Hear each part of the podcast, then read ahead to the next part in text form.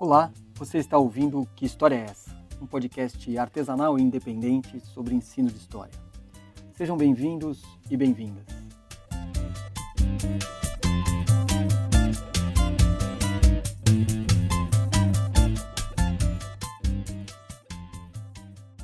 Salve, gente querida! Esta é a segunda edição do nosso papo sobre ensino de história e cultura digital.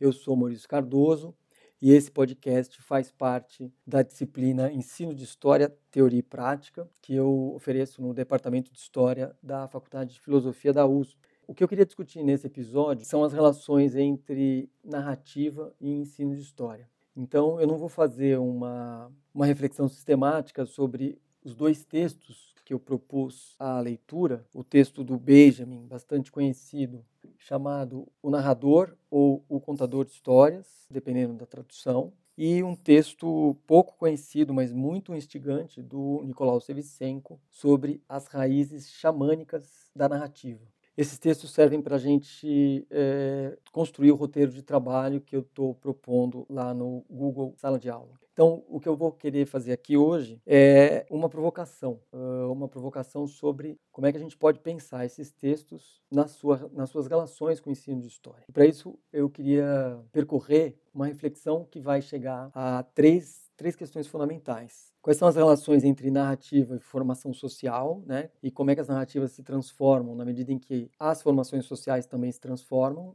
que é um parte da tese do Benjamin, de que estamos perdendo, né, que os narradores estão em extinção, porque se transformaram é, as condições históricas. Essa é a questão teórica mais importante. Agora, um desdobramento é, fundamental desse problema é, então, a gente se questionar se hoje na, no Brasil contemporâneo, a gente pode dizer que existem é, tradições de contadores de história ou que é, essas raízes xamânicas, é, essas narrativas encantatórias de que fala o Nicolau Sevicenko, elas estão presentes na cultura brasileira, estão presentes no, no tempo contemporâneo, numa perspectiva que não é a perspectiva europeia de conhecimento. E por último, se estão, como é que a gente pode relacionar esses contadores de história ou essas tradições narrativas com o ensino de história. Que estratégias, que modo de pensar o mundo pode enriquecer a nossa concepção sobre ensino de história. Então é isso. Para fazer essa conversa, eu queria então caracterizar de maneira muito geral o que é a história ensinada hoje ou traçar alguns, alguns aspectos mais importantes dessa história ensinada. E acho que são três aspectos fundamentais para a gente destacar. É, em primeiro lugar, como eu já disse no episódio anterior, ela é uma história linear. Há uma cronologia é, em que o passado vai se somando é, de forma linear até chegar no presente. Isso implica que quando a gente pensa é, a concepção de história que está por trás disso, é, significa dizer que o tempo presente ele é resultado desse encadeamento lógico de uma única direção de cada acontecimento ou processo histórico que a gente vai somando. Esse tipo de concepção que a gente chama de teleológico, porque ele vê uma finalidade já constituída no processo histórico, como se a gente tivesse que chegar onde chegamos porque não havia outro caminho. Ele tem também uma característica que é ser uma narrativa fechada, em que você não consegue eh, estabelecer contradições, você não consegue pensar os contraditórios, os contrários, não consegue reconhecer diferentes alternativas para o processo histórico.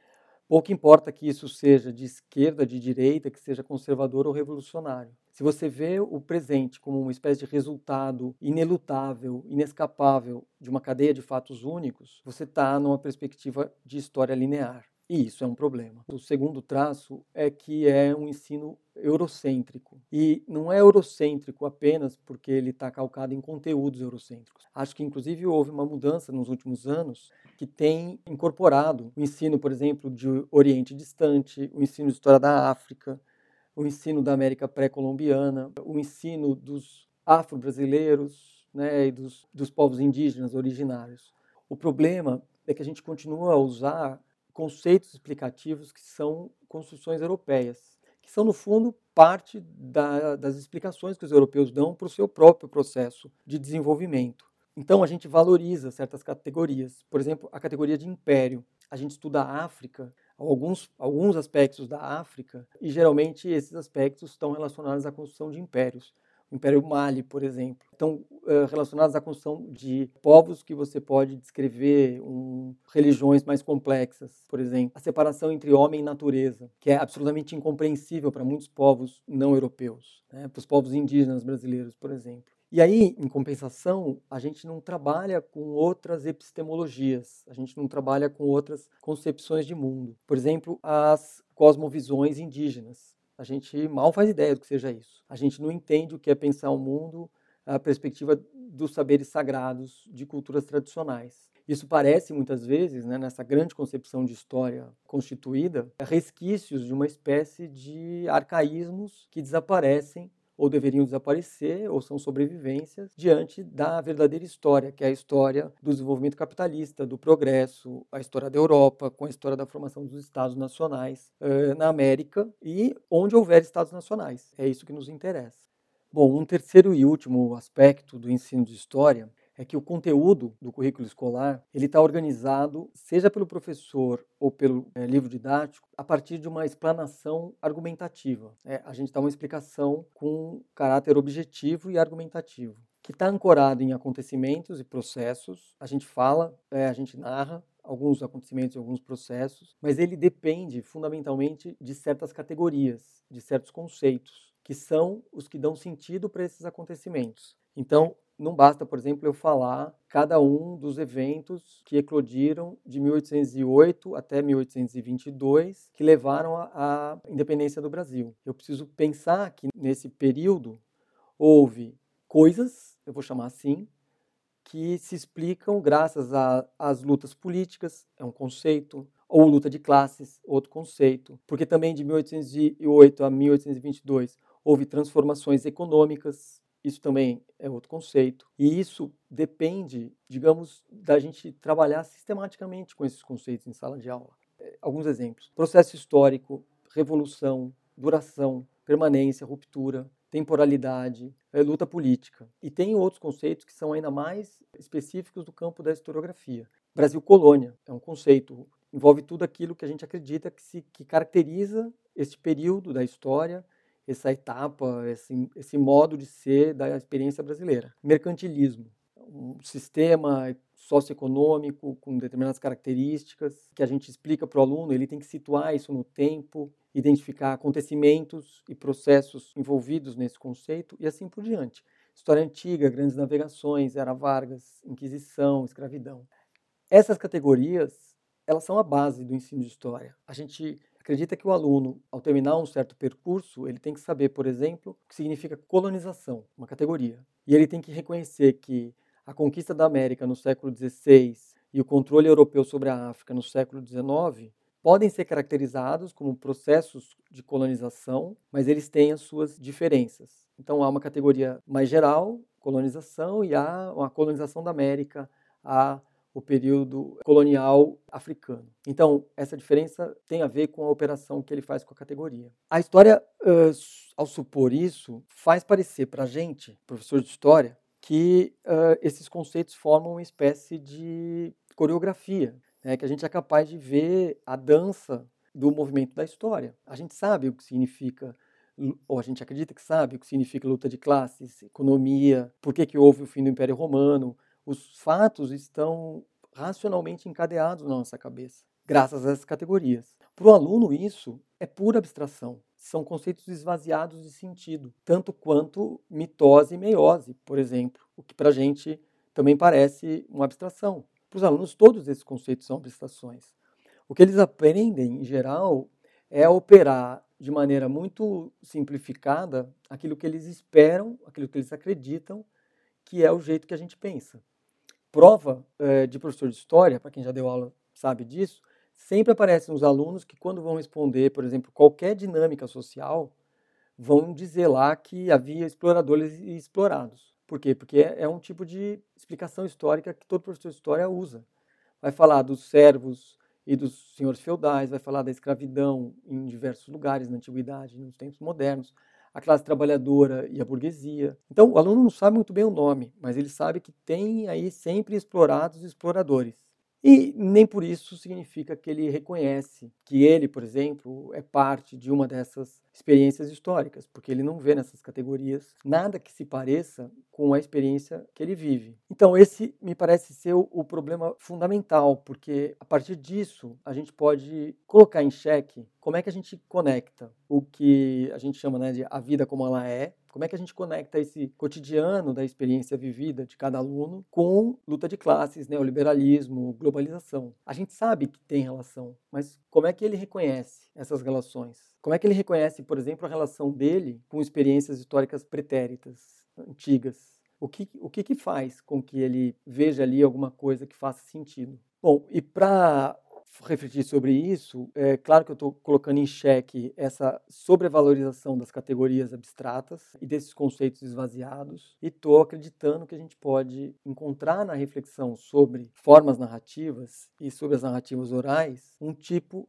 de comunicação, um modo de expressar que me parece muito mais coerente com a ideia de que é preciso contar histórias, com a ideia de que os alunos precisam reconhecer na experiência histórica a própria humanidade. Então, para isso, eu queria pensar um pouco né, no, no, diagnóstico que o Benjamin faz nos anos 30, em que ele diz que essa arte de narrar estaria em, em extinção. Em extinção por conta do desenvolvimento capitalista. Né? Ele caracteriza esse desenvolvimento, vai falar do desenvolvimento técnico, né, das transformações aceleradas, uh, da barbárie da guerra e, como sintomas mais evidentes dessa perda do, da importância da, narrativa, nas narrativas orais, ele vai falar no crescimento da imprensa e na difusão da informação jornalística. Porque, para o Benjamin, a verdadeira narrativa ela estaria baseada na, na transmissão oral da experiência. É a, essa transmissão oral que permite eh, que se partilhe, na forma de conselho, a sabedoria de um povo, a sabedoria de uma cultura. Isso é, é construído em torno, por exemplo, do trabalho coletivo, né, ao pé da fogueira,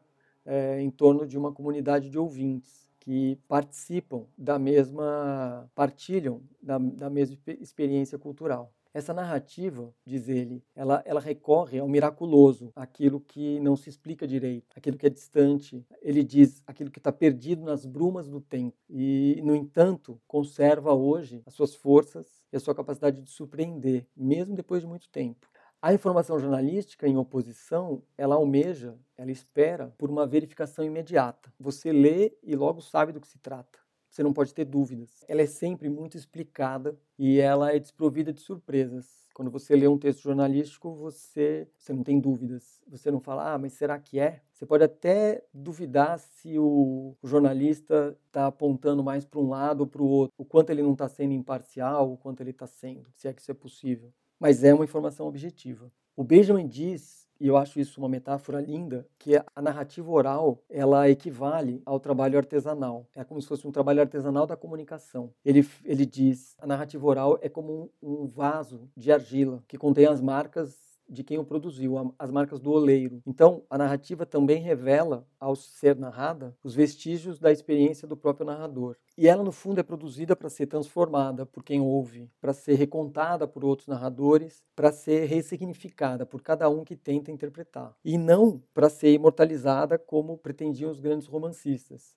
Por isso, Benjamin vê também no romance, não apenas na imprensa, mas no romance, um, um, o crescimento do romance como uma forma como um, sintoma da morte da narrativa. E por último, ele, ele trabalha com uma imagem muito poderosa e muito poética, que ele vai dizer a segregação da morte e do moribundo nos hospitais nos impediu de manter uma tradição que era a tradição em que o moribundo dizia para os seus familiares suas últimas palavras. E essas palavras continham a experiência de uma vida. Portanto, eram as palavras mais sábias que um sujeito, que um ser humano poderia proferir na sua vida. Essas palavras hoje não são mais ditas porque as pessoas, né, os nossos velhos, morrem nos hospitais, é, muitas vezes em silêncio ou sem um ouvido atento para ouvir suas palavras e suas experiências. Bom, é, dito assim, se a gente for pensar o diagnóstico do Benjamin hoje, nós estamos numa situação muito mais grave. Afinal, o que, que ele ia pensar de assistir programas de televisão ou participar das redes sociais, enfim, dessa proliferação devastadora de informações simultâneas, eh, informações instantâneas e automatizadas com as quais a gente convive eh, todos os dias. Mas eu acredito que em certas condições históricas esse ensaio de Benjamin ele permanece atual não pelo diagnóstico uh, de que a extinção da narrativa está próxima, mas pela perspectiva de que é possível reconhecer essas tradições narrativas mesmo com o desenvolvimento do sistema capitalista. Por quê? Porque me parece importante pensar algumas características do Brasil e daí a gente pensar depois a questão do universo escolar e das potencialidades do ensino de história no Brasil. Por quê? Porque me parece que no Brasil, e aí eu estou sintetizando de forma muito genérica vários autores para pensar essa conversa mais, mais ampla, é, no Brasil convive é, uma tensa e desigual mestiçagem, evidentemente cheia de racismo e violência de gênero, mas em que há uma mistura de povos europeus, africanos e indígenas. É um país também de, de muitos imigrantes, de, de várias nações e por vários processos históricos um país de imigrantes, de deslocados, um país de desterrados e, recentemente, um país eh, de refugiados. No fim das contas, é um país com uma diversidade cultural muito grande. Nem todos esses povos, ou a maioria deles, não são oriundos, digamos, da matriz racional ocidental europeia. Tem povos africanos, tem povos indígenas, tem povos latino-americanos que convivem no território brasileiro.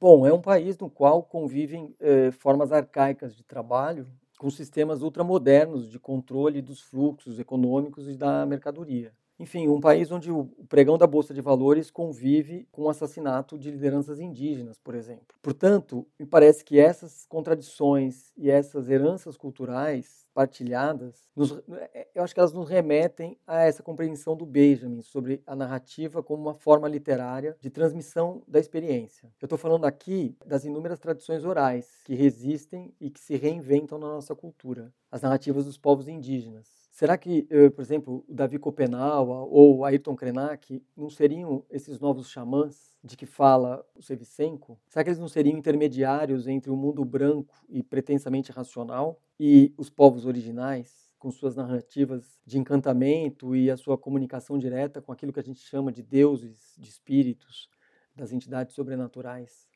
Há também as tradições dos povos africanos, da Umbanda, do Candomblé, as narrativas griot, os mestres populares diversos. Você tem, a gente tem benzedeiras, cantadores, mestres de capoeira. Tem, por exemplo, os líderes religiosos do catolicismo popular, com festas, né, inúmeras festas impregnadas de narrativas ancestrais, como, por exemplo, o jongo e a festa do boi. Essas não são, não seriam fontes riquíssimas de narrativas orais para a gente pensar? A gente podia falar ainda de várias outras. Dá para a gente falar, por exemplo, da literatura de cordel, dos repentistas, é, dos cantadores, das tradições do interior caipira de São Paulo, Minas. O interior, por exemplo, foi coletado em verso e prosa pelo Mário de Andrade. Esse interior que o Antônio Cândido analisou no Parceiros Rio Bonito, um livro importantíssimo de sociologia rural. As histórias reunidas por Câmara Cascudo, todas as reinvenções do Ariano Suassuna, baseadas na cultura popular, né, no cancioneiro popular. Enfim, esses não seriam os nossos cantadores de história? Eu, eu acho importante a gente pensar sobre isso, porque se a gente tiver certo nessa hipótese, há uma potência muito grande, como diz o Benjamin, com outras palavras, né, há uma epistemologia própria, há um jeito de compreender a narrativa da história como uma experiência a ser partilhada. Uma narrativa que não tem essa objetividade cartesiana, esse começo, meio e fim, essa estrutura inequívoca do texto acadêmico e muitas vezes do texto do ensino de história. A narrativa tem outra, tem outro modo de olhar o mundo. A narrativa tem esse encantamento que o Nicolau uh, define como a sua origem. Ela permanece ainda esse encantamento, como diz ele, no imaginário, no imaginário contemporâneo do homem moderno. Então, para concluir, eu queria voltar às perguntas fundamentais quem são e onde estão esses nossos contadores de história? Quais são as nossas tradições narrativas que podem nos ajudar a pensar o ensino de história? Será que elas podem? É isso que eu queria que a gente pensasse ao longo dessa semana. Como é que a gente pode atribuir essas narrativas um papel na construção de um conhecimento histórico e de um ensino de história que seja mais transformador e que seja também mais envolvido com a experiência humana. Porque me parece é isso que falta quando a gente pensa na, no pouco engajamento dos nossos alunos no ensino fundamental e médio. Falta essa experiência humana que a gente tem que reaprender a contar. Falei tudo que eu precisava. Peço desculpas porque disse que o episódio não passaria de 15 minutos e hoje nós estamos aqui já alcançando muito mais. E queria terminar este episódio com uma pequena narrativa que serve para inspirar vocês e a nós todos sobre a reflexão que a gente vai fazer no próximo encontro. Havia duas irmãs que moravam numa casinha bem simples.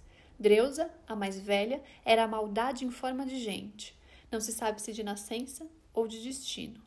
A segunda tinha por nome Dorita e vivia com os olhos no horizonte, formando ideias de uma outra vida melhor. Um dia, a irmã mais velha acordou no meio da noite e foi buscar um copo d'água na cozinha. Quando passou pela porta do quarto da irmã, ouviu uns barulhos estranhos que pareciam asas batendo no vidro da janela. Olhando pelo buraco da fechadura, ela viu a irmã abrindo a janela enquanto soavam as doze badaladas da meia-noite. Foi nesse instante que um papagaio muito grande e bonito entrou voando pela janela aberta. No chão, bem no meio do quarto, estava uma bacia cheia d'água. O papagaio pousou na bacia e começou a bater as asas, banhando-se na água. Cada gota que respingava para fora da bacia se transformava numa gota de ouro puro, e as penas do papagaio iam desaparecendo, uma por uma, até que no seu lugar surgiu um moço lindo, com roupa de príncipe, cara de príncipe e jeito de príncipe. Dorita abriu os braços para ele numa alegria inteira, e os dois ficaram sentados na cama, conversando e rindo, só mesmo como gente que se gosta demais. A irmã viu tudo isso e foi ficando doida de inveja. Resolveu vingar-se. No dia seguinte, esperou Dorita sair e entrou no quarto dela encheu a beirada da janela com pequenos cacos de vidro, foi até a bacia e espalhou na água os outros cacos que haviam sobrado. Quando chegou a meia-noite, o papagaio pousou na janela e pulou assustado para dentro do quarto, sangrando. Voou até a bacia urrando de dor. Foi pior ainda. Dorita correu para socorrê-lo, sem entender nada do que estava acontecendo, mas era tarde demais. O papagaio afastou-se dela e foi se arrastando com dificuldade até a janela. Antes de ir embora, conseguiu dizer para a moça aflita: Hoje era a última noite do meu encantamento. Depois que eu tivesse tomado minha forma humana, nunca mais voltaria a ser um papagaio. Mas com essa maldade que você fez, eu ainda vou ficar encantado por muito tempo. Nunca mais eu vou voltar. Vou ficar para sempre no reino de Acelóis.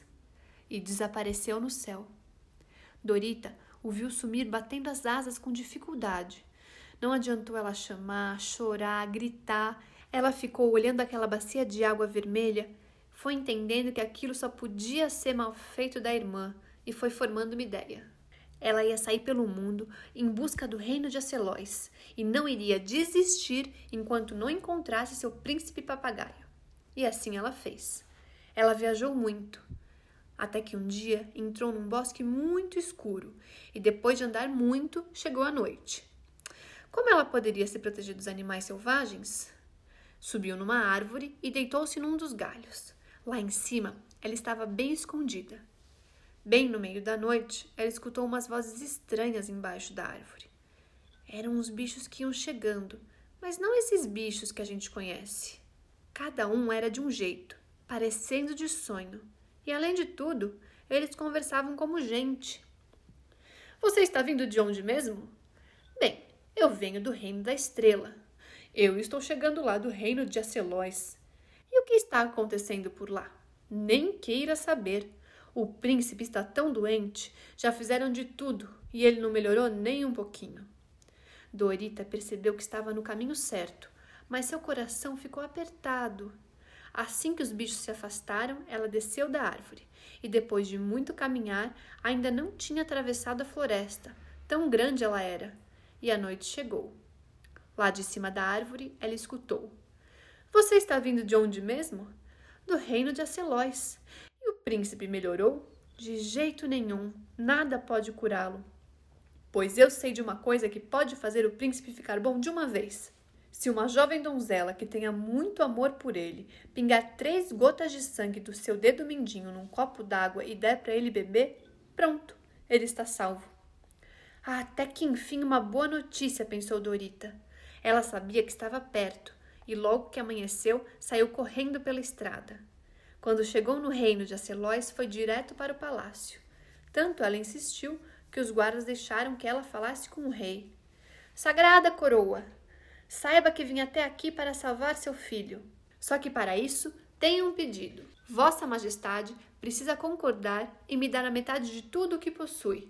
Por escrito, bem direitinho, assinado conforme a lei. O rei estava tão desesperado para ver o filho curado que aceitou na hora. Mandou fazer o contrato, assinou bem assinado e Dorita foi para o quarto do príncipe com o papel dobrado dentro do bolso. O pobre moço estava largado na cama, desenganado. Ela pegou um copo d'água com água pela metade, pingou as três gotas de sangue do seu dedo mindinho e, com cuidado, foi entornando a mistura devagarinho para dentro da boca do príncipe. Foi só ele beber e pronto, já estava curado. Quando viu Dorita, foi logo dando um abraço demorado na moça do seu coração. O rei ficou numa felicidade enorme, que durou pouco quando soube que o príncipe queria se casar com aquela moça que não era princesa nem nada. Ele não deixou. Mas então a moça tirou o papel do bolso, desdobrou e mostrou para o rei, dizendo: Sagrada Majestade, vossa palavra não pode ser discutida, menos ainda a vossa palavra escrita, pois este papel, assinado pelo senhor, com carimbo real, conforme a lei, diz que tem o direito à metade do reino e tudo que lhe pertence. O príncipe não faz parte do reino? Então tenho direito à metade dele. Eu bem que gostaria de casar com ele inteiro, mas já que Vossa Majestade não dá o consentimento, não vejo outro jeito. Vou ter que cortar o príncipe herdeiro em duas partes. O senhor fica com uma e eu levo a outra comigo. O rei acabou rindo da esperteza da moça e disse que seu filho podia casar-se com ela. Achou até que Dorita era um nome bonito para uma princesa. Por que não? Pronto, acabou. Essa narrativa foi extraída do livro O Violino Cigano e Outros Contos de Mulheres Sábias, recontados por Regina Machado.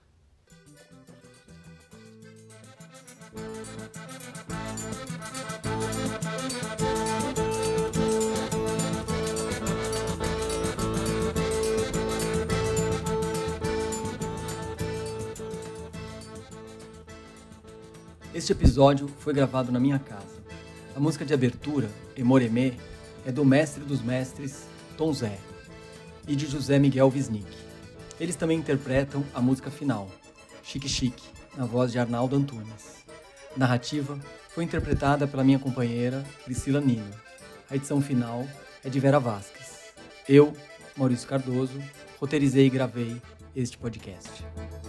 Fui! Eu vi o cego lendo a corda da viola, cego com cego no duelo do sertão. Eu vi o cego dando nó cego na corda, de cego preso na gaiola da visão. Pássaro preto voando pra muito longe, e a cabra cega enxergando a escuridão. Eu vi a lua na cacunda do cometa, vi a zabumba e o folha sabumbar. Eu vi o raio quando o céu todo corisca, vi o triângulo engolindo faiscar. Vi a galáxia branca na galáxia preta, eu vi o dia e a noite se encontrar. Eu vi o pai, eu vi a mãe, eu vi a filha. Vi a novilha que é filha da novilha. Eu vi a réplica da réplica.